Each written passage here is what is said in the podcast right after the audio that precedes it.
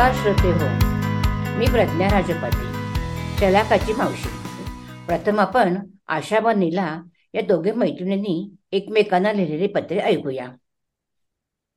प्रिय निलास पत्र लिहिण्यास कारण म्हणजे परवाच ची सौ शलाकाचा अमेरिकेतून फोन आला होता.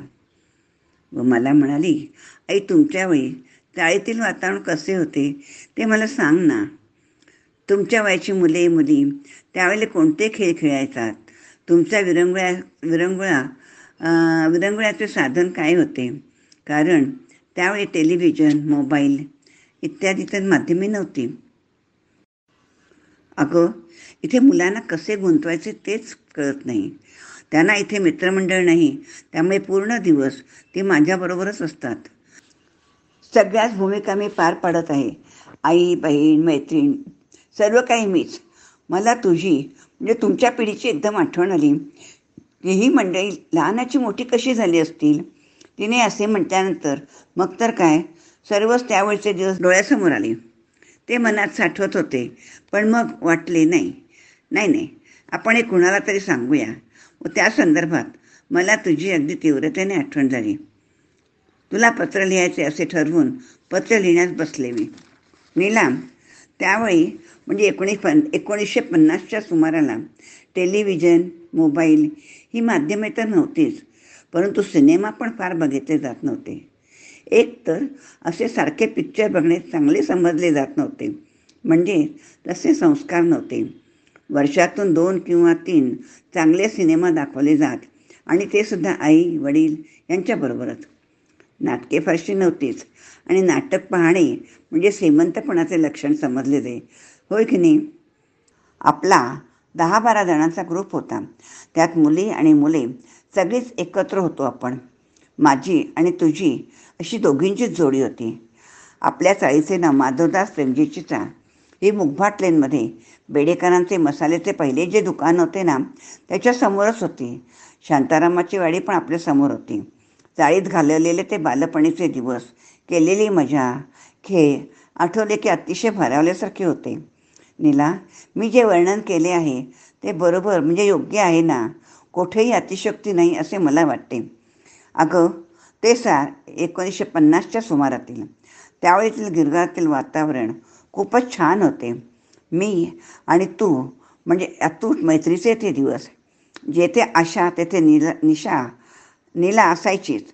दिवाळीत रांगोळ्या घालायच्या असोत स्विमिंग असो सायकलिंग असो किंवा हार्मोनियमच्या पेटीचा क्लास असो प्रत्येक ठिकाणी तू तेथे मी अशी जोडी ठरलेलीच. माझ्या ह्या आठवणी मी आठ ते दहा वर्षाची होते ना तेव्हाच्या आहेत. अगदी वर्षप्रतिपदेपासूनचे ते दिवस. आपल्या आया धुण्याच्या काठीला गोडी बांधून गॅलरीत उभ्या करायच्या. त्यात सुद्धा कोणाची गुढी आधी बांधली जाते ह्याकडे लक्ष असायचे. खरं तर गुढीचे महत्त्व कळत होते असे नाही पण सगळे करतात म्हणून आपण पण करायचो. त्यानंतर शाळेचे वार्षिक परीक्षांचे अभ्यास असायचे. मग विषयाप्रमाणे टाइम टेबल बनवायचे. प्रत्येक विषयाला जवळजवळ दोन दिवस दिलेले असायचे. तुझ्याकडेच आपण अभ्यास करायचो आठवतं ना? अगं आमच्याकडेच एवढ्या सगळ्या माणसांच्यात अभ्यासाला जागाच नसायची. शाळेतून आलो की पोळी भाजी खाऊन अभ्यासाला बसायचो. एकदा तर तू ज्या विषयाची परीक्षा त्याचा अभ्यास केलासच नाही चुकून दुसऱ्या विषयाचा अभ्यास करून परीक्षेला गेलीस. पेपर तर ठरलेलाच आला अर्थात तू बापट त्यामुळे पुष्कळ मार्क्स घेऊन पास झालीस. ते वेगळेच. आपल्या शाळेचे नाव चिकित्सक समूह शिरोळकर हायस्कूल या शाळेचे स्टँडर्ड खूपच चांगले होते. तुझी मोठी ताई म्हणजे लताताई हिची जगन्नाथ शंकर शेठ म्हणजे थोड्याशा मार्कांनी गेली. बेडकर प्राईज मात्र तिला मिळाली. आणि अकरावीला मेरिट लिस्टवर थोड्याच मार्कांनी गेली. असो या शाळेत सगळ्या आठवणी विस विसर विसरल्या जात नाहीत. तिची अजून एक आठवण माझ्या मनात आहे. आणि ती म्हणजे रे आमच्याकडे रेडिओ नव्हता. आजी आजोबा तुमच्याकडे नाटक ऐकण्यासाठी आले होते. लता ती आपल्या खोलीत अभ्यास करत होती. मध्ये दरवाजा दरवाजा होता पण त्याला दा दारं नव्हती. तिला सर्व ऐकायला गेले अस अस असते. परंतु तिची एकाग्रता इतकी होती की नाटक संपल्यानंतर आजोबाने तिला चेष्टेने विचारले लते रेडिओवरती कीर्तन कसे झाले ग? तिने उत्तर दिले छानच झाले. एकदा का रिझल्ट लागला की सुट्टीचा कार्यक्रम ठरायचा आठवत आहे ना? सकाळी फिरायला जायचे. चालत चालत चर्नी रोड स्टेशनचा पूल क्रॉस करून नरिमन पॉईंटला जायचो. जाताना एका बाजूला ला गव्हर्नमेंट लेडीज हॉस्टेल नंतर तारापूरवाला मसाले हिंदू जिमखाना अशा बिल्डिंग्स लागायच्या.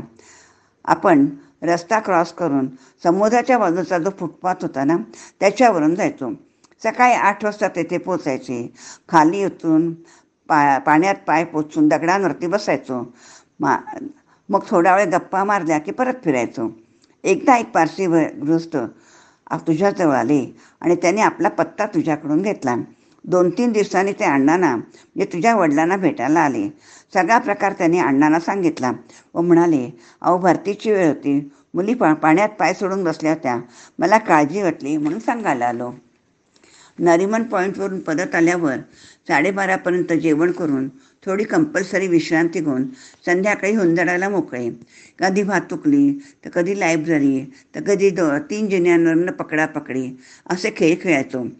लायब्ररीत प्रत्येकीच्या घरातील पुस्तके गोळा करून त्याची लिस्ट किंवा यादी करून प्रत्येकजण ज्याला जी हवी ती पुस्तके नेत असत भातुकली तर आपण खरीखुरी करायचो.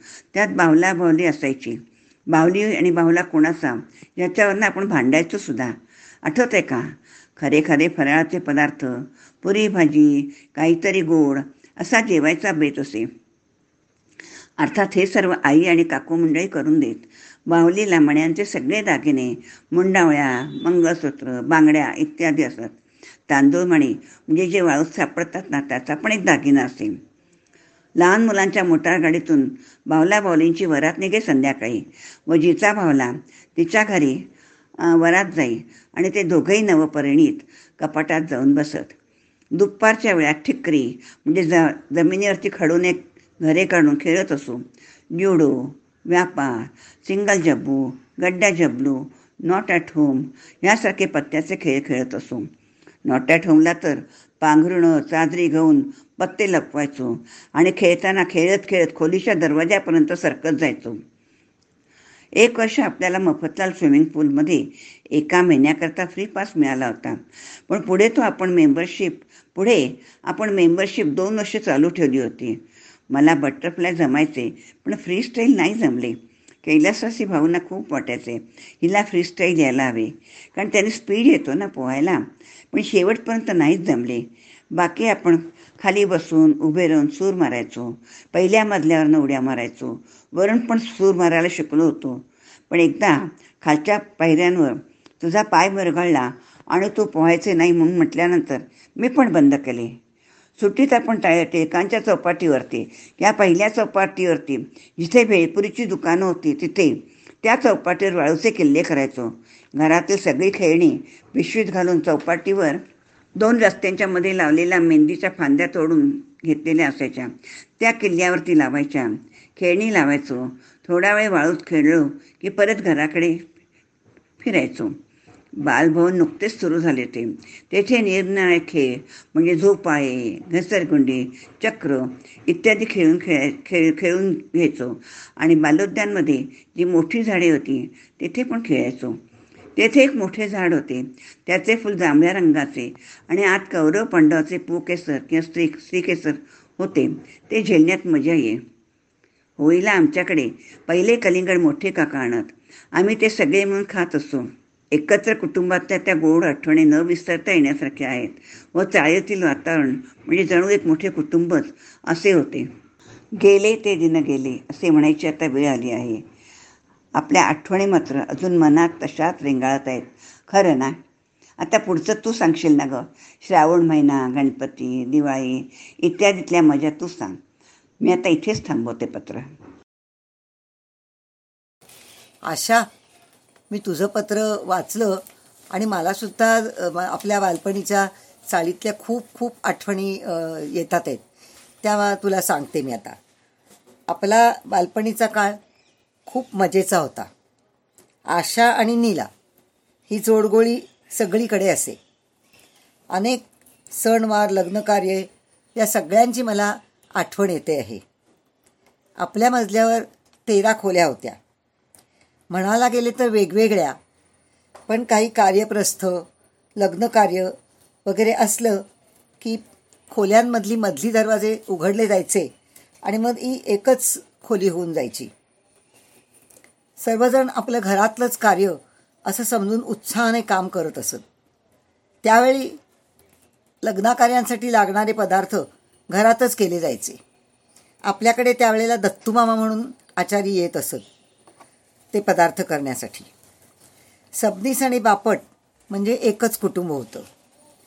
आमच्या गोदुताईचे आणि रामोदराचे लग्न चाळीतच झालेलं आहे.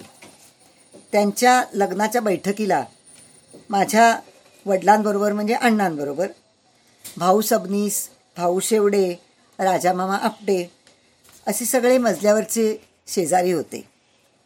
शेजारी म्हणजे काय? घरातलेच. रामोदराचं लग्न अगदी आठ दिवसात करायचं असं ठरलं होतं. आमच्या अण्णांना टेन्शन आलं. तर भाऊ म्हणाले अरे बाळू कशाला टेन्शन घेतोयस? आपण आहोत ना सगळेजणं. लग्न मजल्यावरच झाले होते. हे तर आपल्या एकत्र कुटुंबाचं एक उदाहरणच आहे. कितीतरी इतरही आठवणी येतात आहेत. पावसाळ्याच्या तोंडावर शाळा सुरू व्हायच्या आणि मग श्रावण महिना यायचा. श्रावण महिना आला की दर सोमवारी अर्धा दिवस आपल्याला शाळा असे. श्रावण महिन्यात सोमवारी उपास असे. त्याच्यामुळे आपल्या आया उपास सोडण्यासाठी लवकर लवकर स्वयंपाक करत असत. आणि मग त्याच्यातले काही खास खास पदार्थ आपल्या एकामेकांच्या घरामध्ये आपण द्यायचो. नागपंचमीच्या सणाला दिंड हा माझ्या माईचा म्हणजे माझ्या आईचा खास पदार्थ होता. तो मी तुमच्याकडे पोचवायची आपल्या सगळ्यांना आवडायचा. श्रावण महिन्यामध्ये नंतर मग पुढे मंगळागौरी पण असत. मंगळागौर मजल्यावरच आपल्या चाळीतल्या खोल्यांमध्ये होत असे. आपण मंग मंगळागौरीच्या दिवशी मुली लवकर खेळायला लागायचो. आणि मोठ्या बायका त्यांची सर्व कामं वगैरे आटपून मग खेळायला यायच्या. झिम्माचा फेर धरायच्या. आणि मग आपल्याला सांगायच्या तुम्ही मध्ये फेर धरा. पण आपण काय करायचो? मध्येच त्यांच्यात घुसायचो. आणि मग एक धपा टाकायचो. अशी होती एक मज्जा. मंगळावारीमध्ये खूप खेळ असत. फुगड्या झिम्मा आगोटे पागोटे गोफिणू का गोफिणू बस फुगडी नंतर फुलपाखरू जातं वगैरे वगैरे. मंगळागौरीमध्ये चारी मंगळवार झाले की मग पाठोपाठ लगेच गणपतीचे वेध लागत असत. चाळीत बौद्धिक आणि शारीरिक स्पर्धा असत आणि शिवाय ब्राह्मण सभेत सुद्धा बौद्धिक स्पर्धा असत. ब्राह्मण सभेत मनाचे श्लोक गीतेच्या अध्यायांचं पठण अशा स्पर्धा असत. आपण सगळ्यात भाग घ्यायचो आणि पहिला आणि दुसरा नंबर पटकवायचो. आणि जर मग कधी बक्षीस नाही मिळालं तर मग धिंगाणा करायचो. आणि म्हणायचो मी आता जीवच देते. माझा आत्तेभाऊ रामूदादा होता तो म्हणाला जीव द्यायचा आहे ना तुला ये टाकतो वरून तुला. मग आपण घाबरलो. अशी गंमत झाली. गणपतीत अनेकांच्याकडे आपल्या मजल्यावर गणपती येत असे. आमच्याकडे आपट्यांकडे दामल्यांकडे बोडसांकडे तुमच्याकडे. तुमच्याकडचा गणपती दहा दिवसाचा. आणि आमचे गणपती दीड दिवसाचे असत. तुमचे आजोबा म्हणजे काका सबनीस म्हणायचे की कोकणस्थांचं सगळं एकदम छाटछूट आणि देशस्थांच्याकडे सगळा घोळ. ते म्हणत असत अस्ताव्यस्त समस्त मस्त मिळून निर्मियले देशस्थ. गणपती चाळीत अनेक स्पर्धांच्या शिवाय अनेक व्याख्यानं बाहेरचे वक्त बोलवून पण होत असत. त्याच्यात चक्री व्याख्यान हा एक महत्त्वाचा समारंभ महत्त्वाचा आयटेम असे म्हण महत्त्वाची गोष्ट असे. त्याच्यामध्ये अनेक मोठे मोठे वक्ते बोलवले जात असत आणि ते एखाद्या विषयाच्या बाजूने आणि विषयाच्या विरुद्ध अशी त्याच्यामध्ये चर्चा असे. आपल्या चाळीतली मोठी माणसं अनेक प्रसिद्ध नाटकेसुद्धा बसवत असत. उदाहरणार्थ साष्टांग नमस्कार अंमलदार वगैरे वगैरे. आणि त्याचं उत्तम सादरीकरण करत असत. एखाद्या कसलेल्या नटांप्रमाणे. गणपतीच्या आधी आणखीन एक सांगायचं राहिलं म्हणजे गोकुळाष्टमी येत असे. गोकुळाष्टमीला गोविंदा चित्ररथ असं सर्व असायचं. पण ते दुपारी अकराच्या पुढे. आपल्या चाळीतली मुले सकाळीच पटांगणात गोविंदा करत असत आणि हंडी फोडत असत. आणि मग अकरानंतर बाहेरचे गोविंदा मोठे मोठे गोविंदा आणि त्याची मोठे गोविंदा आणि त्यांचे चित्ररथ. त्या ट्रकमधनं चित्ररथ जात असत. त्याच्यात अनेक महाभारत रामायण यांच्या गोष्टीतली पात्र म्हणजे गोष्टीतली स्वरूपं त्याच्यामध्ये दाखवलेली असत. त्यातली कधी कधी जर आपल्याला काही गोष्ट कळली नाही ना तर मग वसंत दामलेच्या आई होत्या ना मामी त्या त्याची आपल्याला गोष्ट सांगत असत. त्यांना ते खूप आवडत असे. पण गोकुळाष्टमीची हंडी फोडलेली बघितली की का कोण जाणे? मला आपला दरवर्षी तापच येत असे. मला कदाचित त्या हंडी फोडण्याचं सहनच होत नसेल. गणपती झाला पितृपक्ष झाला की मग नवरात्र येतं. आमच्याकडे नवरात्र बसत असे. नवरात्रीला अष्टमीला ब्राह्मण सभा चित्पावन संघ येथे उभी महालक्ष्मी उभी करत असत. मग घागर फुंकत फुंकत अंगात आलेल्या बायका तिथे धावत धावत जात असत. आपण पण ते बघायला जायचो. नवरात्र झाले की मग दिवाळीची तयारीला सुरुवात. कंदील बनवायचे रांगोळ्यांची तयारी करायची. आपल्या आयांची फराळाचे पदार्थ बनवण्याची गडबड असे. कंदील बनवणे हा एक मोठाच कार्यक्रम. म्हणजे काय?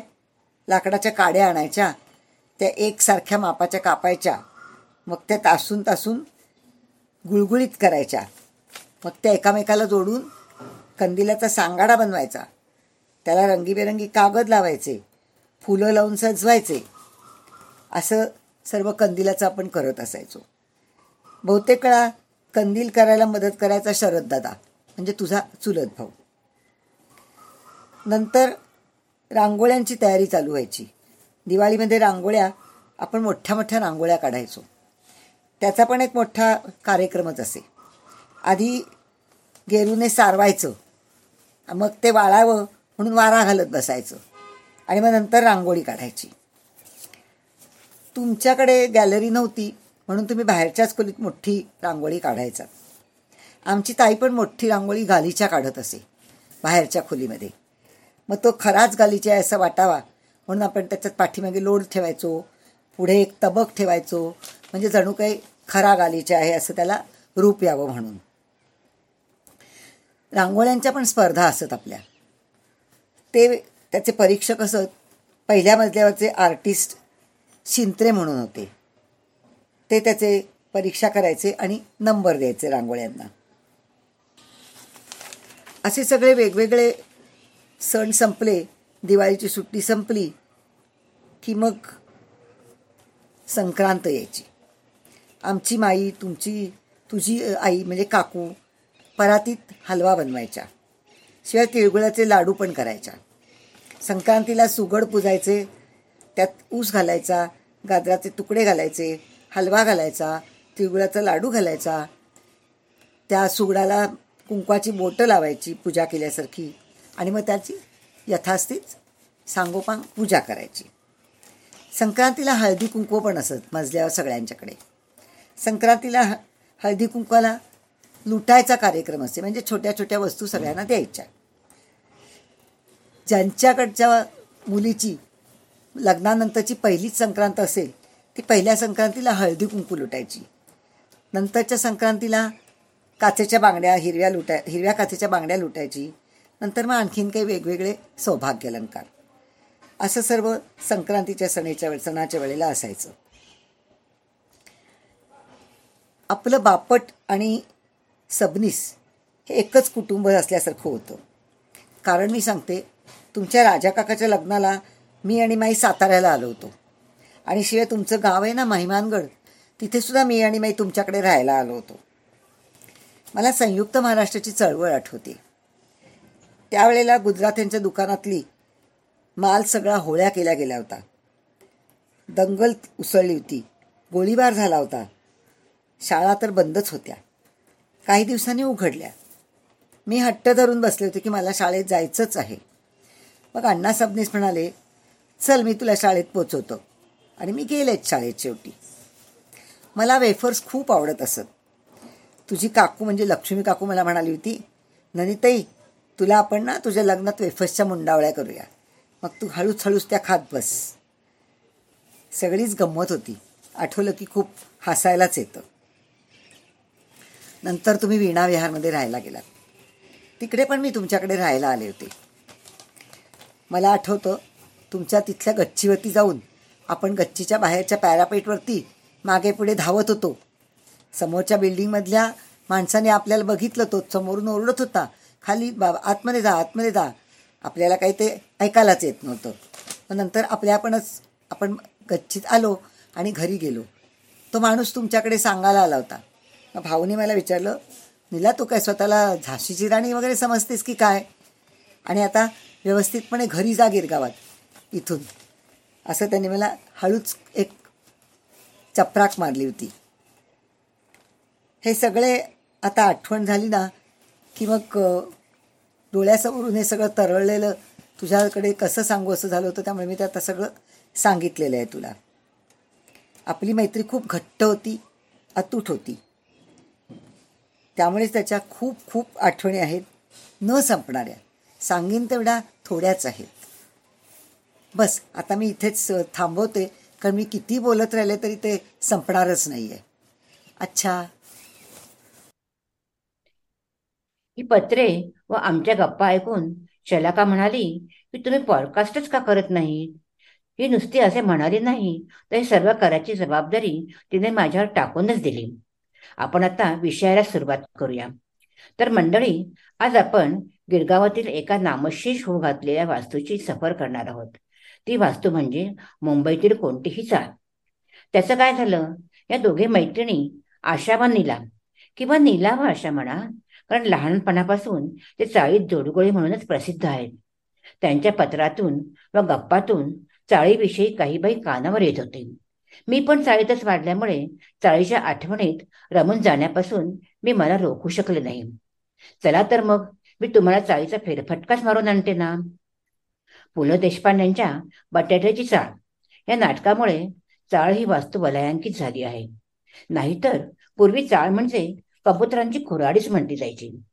आमची चाळ्याला अपवाद आहे बरं का? आमच्या चाळीचे नाव आहे माधवदास प्रेमजीची चाळ. साधारणपणे सव्वाशे वर्षे जुनी असावी. दक्षिण मुंबईतील जुन्या व गजबजलेल्या अशा गिरगावात ती उभी आहे.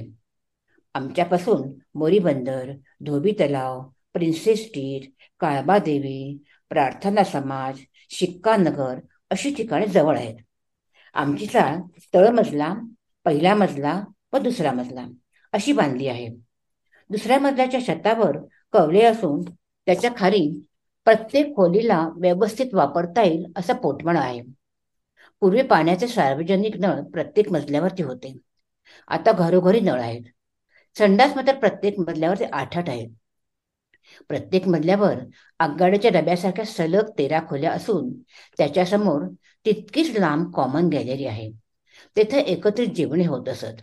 उदाहरणार्थ धुंदुरमास लग्नाचे केळवण वगैरे. सलग पस्तीस चाळीस माणसांची पंगत सहज बसत असे.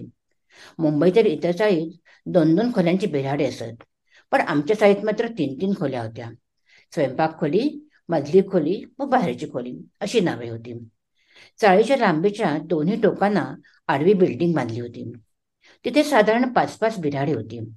या आडव्या चाळीला प्रत्येकी एक एक व मधल्या चाळीला एक असे तीन जिने होते. त्या जिन्यातून आम्ही पकडापकडी खेळत असू. रस्त्यावरील या आडव्या साळीला गच्ची म्हणत असू. आम्ही रस्त्या रस्त्याच्या आतील भागात राहत होतो. कोणी पाहुणे गेले तर आम्ही त्यांना टाटा करायला या गच्चीवर जात असू. लहानपणची एक गंमत सांगते बरं का. या गच्चीवर आम्ही मित्रमैत्रिणी वेळी अवेळी जात असू. आमचा पुष्कळ गोंगाट होत असे. तिथे चिमुते चोळकर म्हणून बाई राहायच्या. त्या आमच्यावरती फार चिडायच्या. आणि आम्ही त्यांचं अजिबात ऐकत नसून. मग त्यांना त्या गॅलरीत पाणीच टाकून द्यायच्या. म्हणजे ओल्या गॅलरीत कोणी बसूच शकणार नाही. एकूण काय चाळीत एक एक नमुने असायचे. अगदी पु ल देशपांडेने वर्णन केल्याप्रमाणेच. याच नमुन्यातून आपल्याला काही रत्ने पण मिळाली बरं का. उदाहरणार्थ तबलावादक पंडित सुरेश तळवळकर अभिनय सम्राट रवी पटवर्धन कांत्या वर्तक हा त्या काळात एक मोठा ऑफिसर आय एस ऑफिसर होता. वामन सोमन रिझर्व्ह बँकेतल्या वरच्या पदावर होता. आपली बहीण सुधाताई शास्त्रीय संगीतात रेडिओ स्टार होती. लताताई बापटची संस्कृतमधील जगन्नाथ शंकरशेठ स्कॉलरशिप तर थोडक्या मार्काने चुकली. तू व सुलो देवधर त्यावेळेच्या पहिल्या डॉक्टर असाल असे मला वाटते. या सर्व व्यक्ती चाळीतील वातावरणात राहूनच इतक्या मोठ्या झाल्यात. चाळीत तेव्हा तीन तीन अंकी मोठी नाटके बसवली जायची. बॉम्बे जिमखान्यावर शारीरिक स्पर्धा घेतल्या जायच्या. त्यातून मुलांना मैदानी खेळाची गोडी लागली. बौद्धिक स्पर्धा पण होत असत. त्यात प्रत्येक जण अगदी हिरिरीने भाग घ्यायचा. गीता रामरक्षा तत्सम स्तोत्रांच्या पाठांतराच्या स्पर्धा व्हायच्या. एकूण काय? मुलांचा सर्वांगीण विकास व्हावा असे पोषक वातावरण होते. शलाका तो हा विषय घेतल्यामुळे ना ते सर्व आठवणी चित्रपटासारख्या झरकन डोळ्यासमोरून गेल्या व पुन्हा तो काळ जगण्याचा आनंद मिळाला बघ. तर मंडळी मावशीनी तुम्हाला या नवीन वर्षाची आपली एक छान सुरुवात करून दिली आज. मला थोडंसं बाजूला टाकलं आणि तिने स्वतः पॉडकास्टचे निवेदन आणि इंट्रोडक्शन केलेलं आहे. कारण ती एकमेव साक्षीदार आहे ह्या पत्रांची. त्यामुळे ती अगदी योग्य व्यक्ती होती ह्या पॉडकास्टचं निवेदन करण्यासाठी. तर चाळ हा विषय काय घेतला हे अगदी दोन मिनिटात तुम्हाला सांगते की चाळ हा या विषयावर बऱ्याच लोकांनी बरंच काही लिहून गेलेले आहेत लोक. ह्या वास्तू आता नाहीशा होत चालल्यात जवळजवळ मुंबईतल्या अगदी थोड्या उरल्या असतील. आणि ही एक चाळ जी अजून इतिहास जमा होण्याच्या आधी मला ती त्यावर पॉडकास्ट करायचे होते. आणि आपली येणारी पिढी ला थोडी तरी चाळीची ओळख व्हावी हा एक छोटासा उद्देश होता. कारण आता हे अल्फा आणि जेनेक्स जे जनरेशन्स आहेत त्यांनी चाळ बघितली पण नसेल मला असं वाटतंय. आणि पुढे जाऊन मोठे होऊन ते साहित्य किती वाचतील हे मला माहीत नाही. पण अजून ती जनरेशन मराठी बोलतीये आणि त्यांना कळतीये. तर तेही नसे थोडके. त्यामुळे त्यांना हे ऐकायला तरी मिळावं की चाळ ही कशी होती. आणि ती मावशीने अगदी योग्य वर्णन केलं होतं आता तिच्या पत्रामध्ये किंवा तिने जे आता वाचून दाखवलं आपल्याला छान ते. तर मावशीने बऱ्याच गोष्टी आपल्याला आपण ऐकल्या तिच्या. पण तरी एक दोन तीन प्रश्न मला तिला असे थोडेसे जरा डिटेलमध्ये विचारावेसे वाटतायत. मावशी तुला विचारू का दोन तीन प्रश्न? हा विचार ना. तू निवेदना म्हणजे इंट्रोडक्शनमध्ये बरंच सांगितलंस पण तुला तुझ्या अशा काही खास चाळीच्या आठवणी आहेत का? नाही चाळीच्या वेगळ्या आठवणी म्हणजे आम्ही जे धांगड करत खेळ खेळत होतो. मुलं मुलं आणि मुली. आणि त्याच्यामध्ये चाळीतल्या इतर लोकांची फिकीर करत नव्हतो. कोणी आमच्या धावपळीने पडायचं कोणी काय व्हायचं कोणाची वाळवण निसटून जायची. त्याच्यात मजा यायची सगळा त्रास द्यायचा त्यांना. हा. पण लोक चिडायची म्हणजे चिडायची चिडायची ना पण आम्ही त्यांच्याकडे लक्ष द्यायचं नाही. बरं. आता आम्ही आमच्या मुलांच्या नातवंडांच्या बाबतीत करतोय. तेच त्या लोकांनी आमच्या बाबतीत केलं होतं. हा बरोबर आहे बरोबर आहे बरोबर आहे.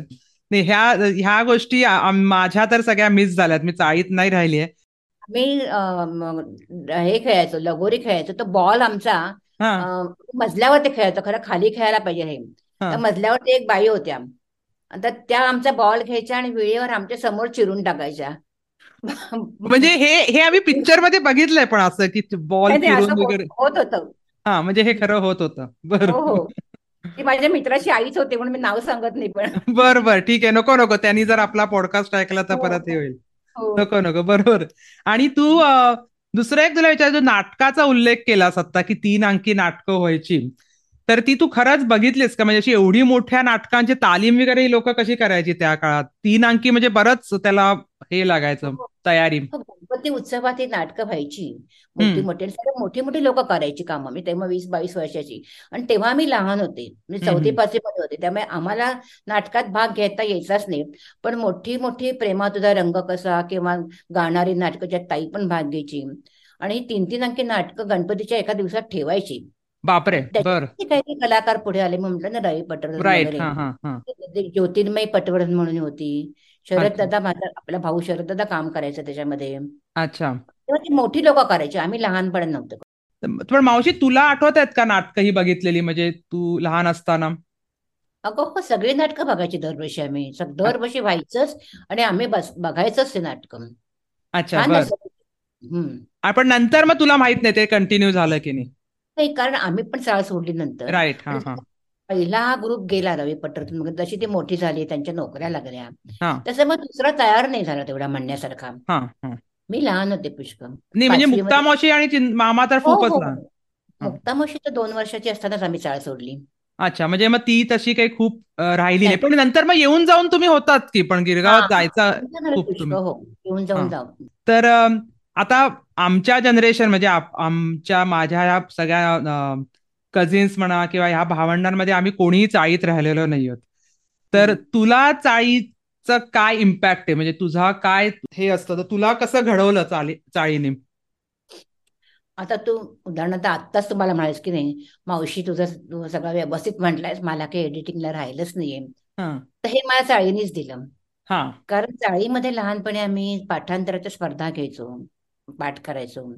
किंवा कुठल्या तरी विषयावर डायरेक्ट आम्हाला बोलायला लावायचे. ऐत्यावेळेस विषय द्यायचे. हा. आमच्या त्या आम- आम्ही लहान त्याप्रमाणे विषय द्यायचे. पण तो विषय म्हणा पाठांतर म्हणा हे सगळं आम्ही लहानपणी प्रत्येक स्पर्धेमध्ये आम्ही भाग घेत नव्हतो. अशी कुठली स्पर्धा नव्हती की आम्ही भाग घेतला नाही. त्यामुळे ते झालं. मैदानी स्पर्धेमध्ये भाग घ्यायची हे झाले त्यामुळे आताही आम्ही कुठल्या कुठल्या स्पर्धेमध्ये भाग घेतो. आणि अजूनपर्यंत महिला मंडळात वगैरे कुठल्या सगळ्याच्या स्पर्धा असतील त्या स्पर्धेमध्ये भाग घेतो. वाचनाची गोडी लागली कारण चक्री वाचन तिकडे असायचं आमच्या ते. म्हणजे डिबेट्स वगैरे असायचे. चक्री म्हणजे वाचन म्हणजे डिबेट्स का? हा म्हणजे हा. की एकेकाने एकाने म्हणायचं त्याच्यावर समोरच्याने उत्तरं द्यायची. त्याच्यावर त्याचा मुद्दा खोडून टाकायचा. आणि ह्याच्याकरता वाचन तर लागतच ना जास्त. बरोबर तुम्हाला माहिती पाहिजे. तर हे सगळं आम्ही चाळीतच शिकलो. किंवा आता महिला स्तोत्र वगैरे म्हणतो चाळीत आमच्या वेळेस तेव्हा गुरुजी असायचे. म्हणजे असे काही चाळीमधले बिराड होते की ते पौराहित्य करायचे. तर त्यांच्याकडनं आम्ही आता महिमनामगड स्तोत्र आता आता कुठे जरी मी गेले तरी माझी भाषेवरनं मला आता नागपूर बीड आम्ही हिंडलो. माझ्या भाषेवरनं मला म्हणायचं तुम्ही मुंबई पुण्याकडचे आहात का? म्हणून. कारण ते लहानपणी आम्ही चाळीमध्ये ते उच्चार ते बोलणं सगळं शिकलो ना त्यामुळे भाषेचा परिणाम म्हणा पाठांतरची स्पर्धा म्हणा कुठल्या गोष्टीचा विचार करण्याची पद्धत म्हणा हे सगळं चाळीच्या मुळेच झालं. तर लहान संस्कार कर- होण्याच्या वयामध्ये ते आम्हाला सगळ्या गोष्टी मिळाल्या. हो बरोबर आहे. बरोबर पण ते आम्हाला पण तुम्ही दिलत. म्हणजे उच्चार तू ह्या जो विषय आता म्हणालीस तो दोन मिनिटं ते आजोबा अगदी डोळ्यासमोर उभे राहिले की रामरक्षाचे एकही उच्चार चुकीचा झालेला त्यांना चालायचा नाही.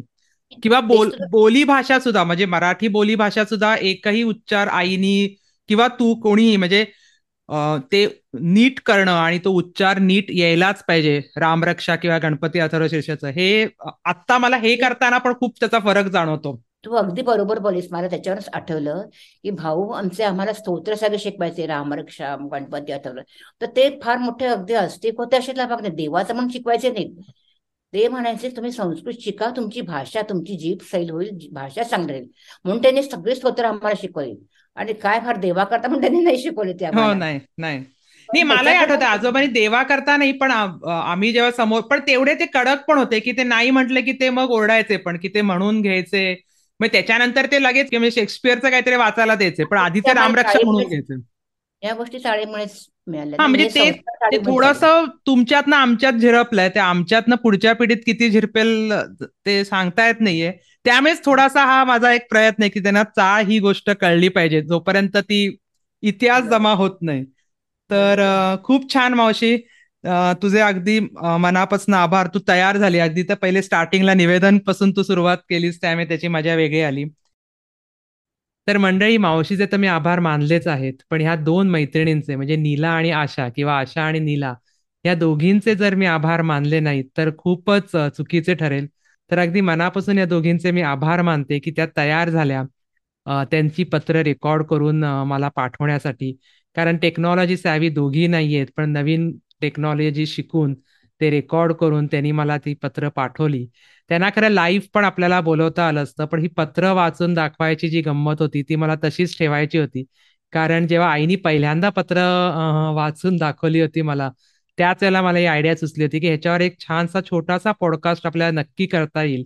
आणि म्हणून मी त्यांना तसंच रिक्वेस्ट केली होती की तुम्ही पत्र रेकॉर्ड करा आणि मला पाठवून द्या. आणि त्या दोघीही तयार पण झाल्या होत्या. तर अगदी मनापासून आभार त्या दोघींचेही. आणि एक अजून सांगावं वाटतं की एक दुसरा एक एपिसोड मी घेऊन येते तो पण चाळीवरच आहे तर तोही नक्की ऐका. हा पण एपिसोड ऐका. तुम्ही तुमच्या मित्रपरिवाराबरोबर नक्की शेअर करा. आणि तुम्हाला कसं वाटतंय किंवा काही माझ्याकडनं काही चुका झाल्या असतील तर त्या नक्की मला ईमेलद्वारे नक्की कळवा. आणि नवीन वर्षाच्या खूप खूप शुभेच्छा. आणि परत भेटू आपण पुढच्या एपिसोडमध्ये तोपर्यंत धन्यवाद.